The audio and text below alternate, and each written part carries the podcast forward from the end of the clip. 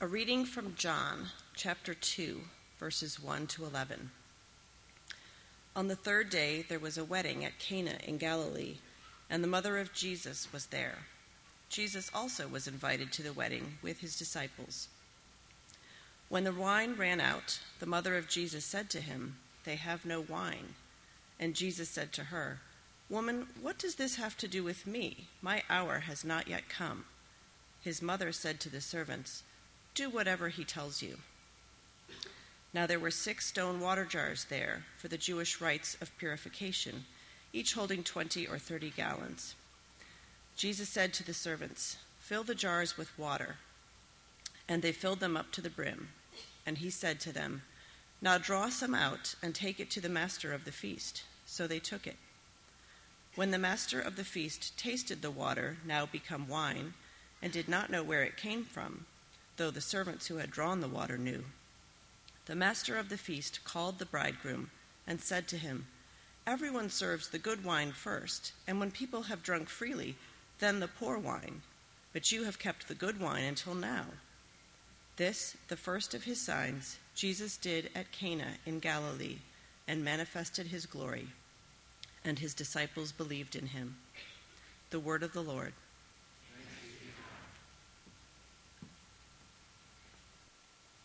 Dear Heavenly Father, we thank you for your word, and we thank you that you desire to speak to us, not just to our minds, Lord, but to maybe, Lord, if you desire, do something in our hearts so that we would leave here changed for the better. And so I pray now that you would do a work through your word in our lives for your glory. In Jesus' name we pray. Amen. Well, you guys are doing a sermon series as well as reading through the Gospel of John. And you started this in the last few weeks. Um, and this week we're in John chapter 2. Jesus' miracle at the wedding of Cana. Now, the Gospel of John is not fiction. It's not a fictional story, although it is a great story. And there's at least two reasons it's not fiction. The first is the events it tells are historical events, they're eyewitness accounts. These are historical things that happened in the area of Palestine in the first century. The second reason it's not fiction, and I find this reason very helpful, is that John, at the end of the book, gives us a very specific reason for why he wrote it. You see, with a merely fictional story, often the author doesn't give you a definite reason for why they're writing. They kind of let you draw the conclusion. You, you read a good story, you think about it, and you, you draw the conclusion you want to draw. John's gospel isn't like that. He makes a claim on the reader at the very end that is to control how you read it the whole way through. Here's what he says In chapter 20, near the very end, in verses 30 and 31, he writes the following. Now, Jesus did many other signs in the presence of the disciples, which are not written in this book. But these signs, these things are written so that you may believe that Jesus is the Christ, the Son of God, and that by believing you may have life in his name. Jesus did a lot of things that John did not write down. But he did certain things that John has written down and his stated purpose is so that those who read these things will believe in Jesus and have life. So, anytime you read a sentence in John's gospel, you need to understand that the purpose for that sentence is so that you might believe in Jesus and have life. So, that's the goal when we go into John faith in Christ and life in Him. Now, there's one other word in this sentence that's very important for us to notice. John uses the word signs. He says Jesus did many signs, and these signs are written so that you may believe. In other words, we have to go into John understanding the significance of signs. You see, Jesus does a lot of miracles in John's gospel, but they're never referred to as miracles. They're referred to as signs. And the event we're going to look at today is the very first sign that Jesus does. So we need to understand why John uses this word sign, because the signs Jesus do are the key ways that we see him, believe in him, and have life in him. So why is it? Why is it that John calls Jesus' miracles signs? The other gospel writers don't do this. Why does he call them signs? He does this because Jesus' miracles are never the point in and of themselves. The miracles are a sign that point past themselves to something else. It's like the sign outside those door for donuts. There's a sign somewhere out there that says donuts and coffee. The sign is not the point. The sign has an arrow to point you past it towards the actual donuts and coffee. So Jesus' miracles are a sign that is meant to point to something deeper. And what it points to is something deeper about Jesus. So here's how the gospel works as you read it Jesus does a sign, a miracle, and you're meant to see what happens on the surface and then look past it as though it took on arrows and pointed you to a deeper reality about Jesus. So, our aim this morning is very simple. It's very straightforward. We're going to look at Jesus' inaugural sign, his very first sign, and we're going to ask how it points us to a deeper revelation of who Jesus is. The wedding at Cana is Jesus' first sign. Last week, when Johnny kicked your time in John off, he looked at Jesus' first words. Does anybody remember what Jesus' first words were? Johnny? You don't count. What, what are you seeking? I heard that. Exactly. So in John chapter 1, the first words Jesus, is, Jesus utters are, What are you seeking? He collects some of his disciples after this scene, and then we move into John chapter 2, and we arrive at this wedding in Cana. And here is where Jesus' his very first sign, his first miracle, takes place. And we need to pay close attention to it because if you were beginning a campaign and this was your inaugural moment, you would be very meticulous about what it was. So, what we see happening here in Cana is the kicking off of Jesus' campaign, of his ministry. It is his inaugural sign. I want to summarize it for us recap the events briefly, and then ask how it points us past itself to Jesus. So, what's happening in Cana of Galilee? Well, Cana was a small town just over the mountains, a short few miles from Nazareth. Nazareth is where Jesus grew up. And we learn right away that what's going on in Cana is a wedding.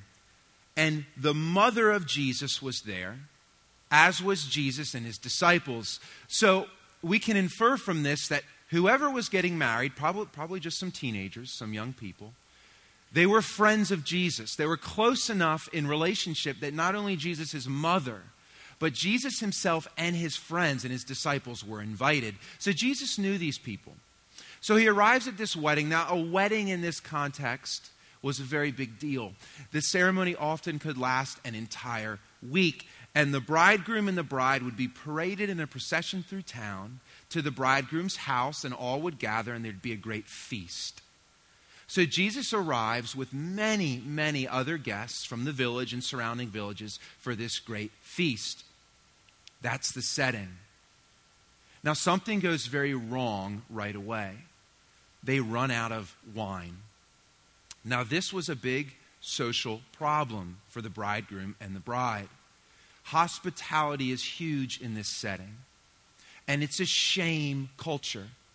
So imagine this here's the bridegroom stepping into manhood, as it were, hosting the village at his home while he takes his bride. How would it look if he miscalculated and didn't provide enough wine? It's a moment filled with tension. And so, what happens in this scene is that Jesus' mother finds out there's no wine. She goes to Jesus and she makes him aware of it. She says they've run out of wine. And the following kind of cryptic message comes out of Jesus' mouth. He says, Woman, what does this have to do with me? My hour has not yet come. Jesus' mother turns to the servants and says, Do whatever Jesus tells you. And as the scene unfolds, Jesus points to six huge stone water jars, together holding 120 gallons of water. And he tells the servants to fill them with water and draw some and take it to the headmaster, the MC of the wedding. And what happens after this is the MC discovers that this is wine coming out of these stone jars. He doesn't know where it came from, but it's not just wine in a great quantity, it's of the best quality. And he goes to the bridegroom and he says, I don't understand this. Everyone else serves the best wine first, but you have kept the best until now. And then John says, This, the first of his signs, Jesus did at Cana in Galilee and manifested his glory and his disciples believed in him. You see the logic working? He did a sign, he manifested his glory, and his disciples believed in him. So, what we want to do is we want to look at this sign and simply ask the question how does it point to Jesus? How does it reveal his glory? And there's many ways it does so, but I just want to focus on three aspects of this sign that point past the sign itself to Jesus' glory. I want to look at the setting, the timing, and the wine. So, first, we need to notice the setting. Jesus is choosing to do his first sign at a wedding. There are a lot of places in society he could have gone to turn water into wine. He could have done it at any kitchen table, he could have done it at any river, he could have done it when it was raining out. Why did he choose a wedding? This is very significant.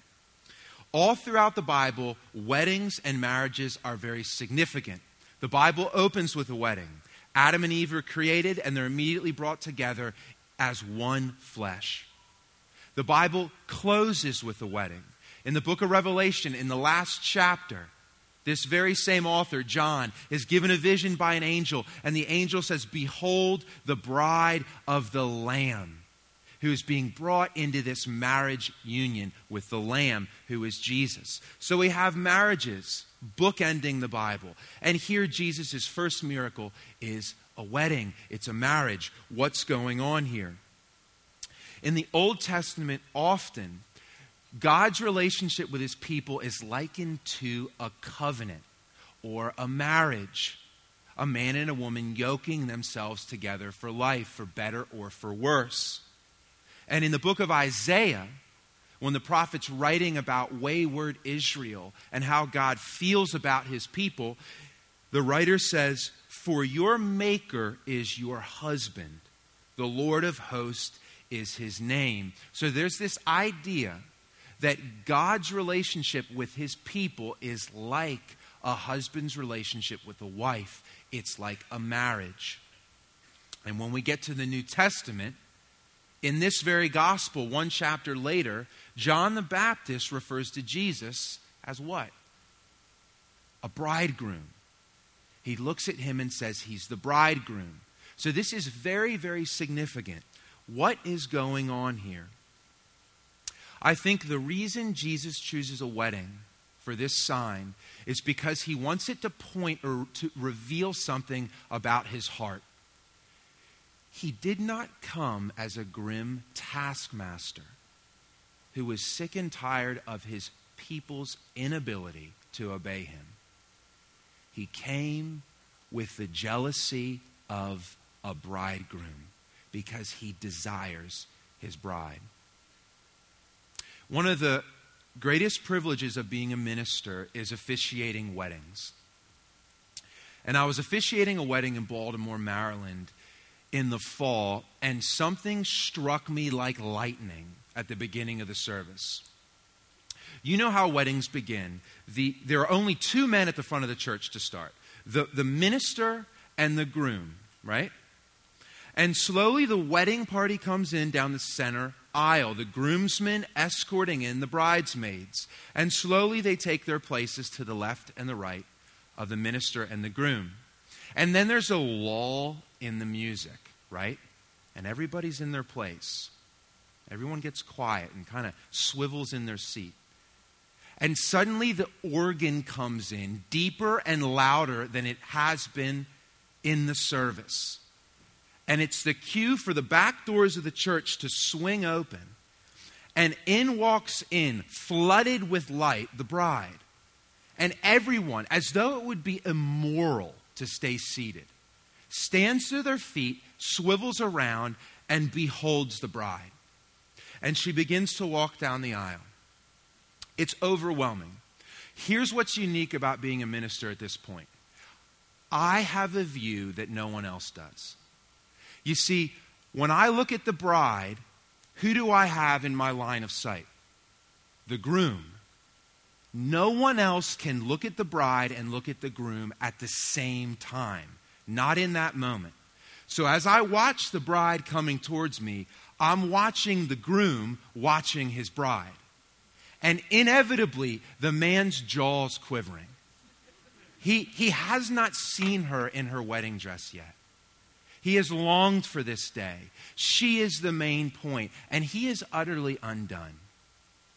And what hit me like lightning at this wedding in Baltimore, in this great Catholic church, this beautiful sanctuary, was that this is meant as a sign to point me towards how Jesus Christ feels about his church. If you wanted to know how the Messiah felt about the people of God when he came, you would have to look into the eyes of that groom as his bride walked through the door. This is not a grim taskmaster who has shown up to remind us that we're wrong. It is the bridegroom who is jealous for the bride's joy. And so Jesus starts his ministry off by sounding this note I am here for your joy. So here's the first signpost in this miracle the true bridegroom has arrived, and he is jealous for your joy.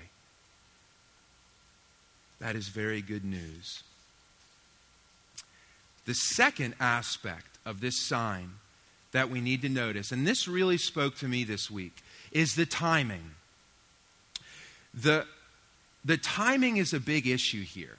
And towards the end of the account, we read that the headmaster of the ceremony, as he finds out that all this great wine has been made, looks to the bridegroom and says, Everyone, literally all men, keep the good wine until later, for when the people have already drunk freely. Or, excuse me, they, they serve the good wine first. And then, when everyone is drunk freely, they bring out the dregs, the less expensive wine. But you have kept the good wine until now. Jesus could have done this miracle at any point during the ceremony. Why is it significant that he does it at a surprising juncture. What does the timing tell us? Here's what I think the timing tells us, and this is very important. Jesus saves the best for last. Or another way to put it would be this God keeps getting better. Some of you in this room maybe have not met Jesus Christ yet. For you, the best is yet to come. Some of you have followed Jesus Christ for 20 years. For you, the best is yet to come. If you have had ecstatic experiences, if you have dreamed dreams and had visions and beheld the glory of God, I can say this to you the best is still to come. And this guards against a great social problem that we have the universal angst of aging. We don't like aging. do we? We fight against it. We, we, we, we picture life as these seasons that are going to be the best. High school or co- college will be the best years of your life. Or, or early marriage, or when you have your kids. When your kids are little, that's the best. Or, or finally, when you get your kids out of the house and you're an empty nester and you're finally established in your career. Those are the sweet years. And you climb that mountain, and what's terrifying is when you realize you've hit the zenith and all that's left is downhill. Or even more frightening is to think you had a shot at climbing that mountain and you veered off the path and you blew it. Do you ever say, I'll never get that opportunity back? I'll never get those years back. My high school wasn't a great experience. My, my college wasn't what I wanted it to be. My early marriage, I, my, my, my raising of my kids hasn't been as wonderful as it was supposed to be. I keep missing out. If your life is wrapped up with God, you will have many occasions when you will have to pause and look up to Him and say, You have kept the best wine until now. God comes in and He redeems things. Not just to fix what was past, but to, in a super abundant way, lavish blessings on us that exceed our expectations. And often in this life, we have these moments. And all of us in the life to come will look at our Lord and we will have to say, You save the best wine for now. The best is yet to come for all of us. We have not reached the top of the mountain. This is very, very good news. Jesus is the only being in the universe who keeps getting better, which is why a relationship with Him is incredibly intoxicating. That's the second aspect of the sign that points us to Jesus, the timing. And finally, we can't forget the wine. He didn't make grape juice, he didn't make milk. Water would have done it, would have kept the people hydrated. They could have danced a little longer. As Johnny Cash says, he turned the water into wine. Why? Why wine? Why the quantity of it? 120 gallons. Why the quality of it? The very best. Like a wedding, a wine is very symbolic throughout the Bible. Wine is a symbol for richness, for blessing, for the good things in life. And wine throughout the Old Testament becomes an image or a picture of the new creation, what life will be like when God finally brings his new heaven and new earth to bear. Wine has this powerful imagery of joy to come. So Jesus turns water into wine to underscore this point that we've already mentioned. He came for our joy. He wants wine to be the very center controlling image of his mission. He came for our joy. Often, Christianity and Jesus are seen as some grim thing that takes the fun out of life. Jesus is seen as a grim taskmaster, in obedience to whom life becomes gloomy. When I was younger, I really believed this. In uh, middle school and high school, as my parents dragged me into church, what I seemed to be hearing was, you can't do this, don't do that. And it was always around the things that I wanted to do. I thought, man, this, this just can't be good news. I think Jesus came to turn wine into water. That was not the case with our Lord. Jesus understands a thing or two about joy. And let me just highlight a few ways that Jesus brings joy or wine into our lives. The first significant aspect here in this scene is that Jesus is bringing joy to a very common, everyday event a wedding. He is, in this sense, putting his hands upon the earthly blessings of this life and anointing them. Like the marriage between two no name teenagers in Cana of Galilee. Jesus is putting the blessing of joy on family vacations, on date night, on the prom, on high school basketball, on doing artwork, on a work party to celebrate the birthday of your boss. He's putting his blessing on honeymoons, taking walks with your golden retriever, babies' baptisms, a walk alone on a cool winter night when the moon's out.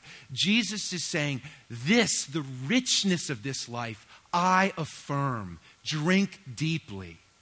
I love these things. I love the wedding between two teenagers in Cana of Galilee, and I would keep the festivities going. He is affirming our earthly joy. The second way he brings joy has to do with the contraptions he makes wine in. Did anybody catch what they were? Stone jars of purification. Why is that significant? Jesus is taking these stone jars of purification, and in the Jewish religion, with their rituals, they would use water from these jars to purify themselves from sin. Jesus is saying, I am the true purifier. And anybody who knows anything about joy knows the greatest enemy to joy is feeling unclean, right? It's feeling sinful. It's realizing that as you'd want to take up this joyful moment with family and friends, you have this sick secret, this thing you did, this thought you think in your mind that makes you unclean. Joy requires utter vulnerability, being known, totally being who you are, and being cleansed. Jesus is saying, I am the one who truly purifies. And he does so several chapters later when he purifies us with the wine and blood from his own side on the cross. Interestingly, and I'm going to put this in as a footnote, there's only one other scene in the Gospel of John that involves Jesus' mother.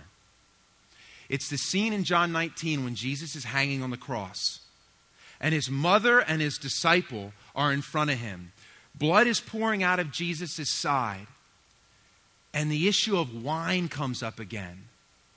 One of the soldiers takes a sponge, and John is very careful with his language. He says, a sponge of sour wine, and Jesus drinks it. Jesus drinks the sour wine so that he can pour out to us the good wine, the wine of his purifying blood, have taken, taken his sin, our sin on his shoulders and cleansed us from it. Jesus brings joy because Jesus can make you and me clean and wipe away our shame. And the final uniqueness of this joy is that it's deeper than sorrow. This is a joy that, if you've experienced it, you know, grows up out of and is stronger and greater than life's sorrows. It's the joy of knowing that the all powerful bridegroom is jealous for your well being and your joy and is working towards that end, and that you can trust him. He turned the water into wine because he wanted us to know he has come for our joy. Let me close with one of my favorite scenes from literature that involves this very story. In The Brothers Karamazov by Dostoevsky, um, some of you may have read that or heard about it. There is an incredible scene when the central character, Alyosha, the youngest brother, interacts with this gospel message, the wedding at Cana. Now, Alyosha is studying to be a monk. He's in his early 20s, and he's in this Russian monastery. And he's being mentored by this older man named Father Zosima. And Father Zosima is an incredibly godly man filled with joy. One of these men who's so simple and so wise and so filled with joy. He draws people from all over Russia to him. And in a very tender scene, Father Zosima has become sick, he's old, and he dies. And Alyosha has simultaneously been introduced into incredible dysfunction in his family that will require him to leave the monastery and go deal with it head on. And he knows it will dynamically change his life, and he's afraid. And here he is losing his great mentor. And he's in the room as the Russian monks do the ceremony at burial. And his beloved mentor, Father Zosima, is laid in his coffin. And the priest begins to read from the wedding at Cana. And Alyosha listens. And he starts to take in this story. And as though there's streams of light coming out of heaven, the gospel, Christianity, the call on his life, and the courage he needs all come together. And here's what he says Ah, yes, I've been missing it. I love this passage. It's Cana of Galilee, the first of Jesus' miracles. Ah, that miracle. Ah, that lovely miracle. Not grief, but men's joy Christ visited when he worked his first miracle. He helped men's joy. He who loves men loves their joy. Father Zosima used to say this all the time. And here is the lesson of the first sign at the wedding of Cana. He who loves men, he who loves you, loves your joy. And the bridegroom has come because he is jealous. He is jealous for your joy. Amen.